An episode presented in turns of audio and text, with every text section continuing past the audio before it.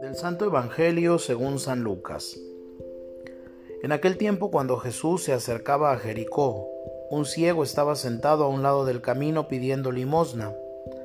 Al oír que pasaba gente preguntó qué era aquello, y le explicaron que era Jesús el Nazareno que iba de camino. Entonces él comenzó a gritar, Jesús, hijo de David, ten compasión de mí. Los que iban adelante le rogaban para que se callara, pero él se puso a gritar más fuerte, Hijo de David, ten compasión de mí. Entonces Jesús se detuvo y mandó que se lo trajeran. Cuando estuvo cerca le preguntó, ¿qué quieres que haga por ti? Él le contestó, Señor, que vea. Jesús le dijo, recobra la vista, tu fe te ha curado. Enseguida el ciego recobró la vista y lo siguió bendiciendo a Dios. Y todo el pueblo al ver esto alababa a Dios. Palabra del Señor. Hoy el ciego Bartimeo nos provee toda una lección de fe manifestada con franca sencillez ante Cristo. ¿Cuántas veces nos iría bien repetir la misma exclamación de Bartimeo? Jesús, hijo de David, ten compasión de mí. Es tan provechoso para nuestra alma sentirnos indigentes. El hecho es que lo somos y que desgraciadamente pocas veces lo reconocemos de verdad.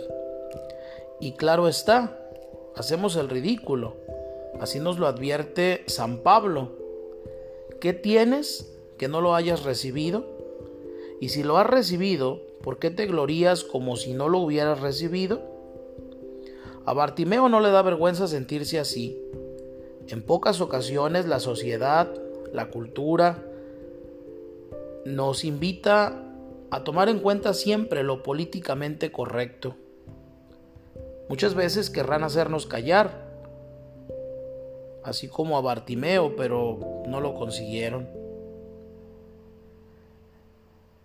Él no se amedrentó ante la llamada de atención de las personas que le callaban. Él gritaba mucho más fuerte, Jesús, hijo de David, ten compasión de mí.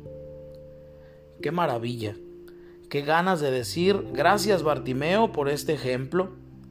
Y vale la pena hacerlo como él, porque Jesús escucha y escucha siempre. Por más jadeos que algunos organizan a nuestro alrededor, la confianza sencilla, sin miramientos de Bartimeo, desarma a Jesús y le roba el corazón.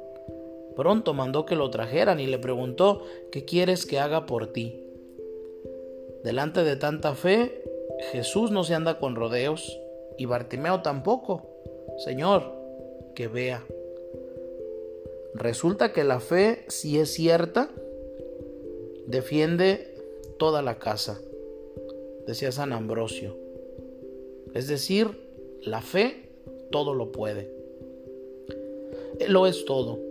Él nos lo da todo. Entonces, ¿qué otra cosa podemos hacer ante Él sino darle una respuesta de fe? Y esta respuesta de fe equivale a dejarnos encontrar por ese Dios que movido por su afecto de Padre nos busca desde siempre.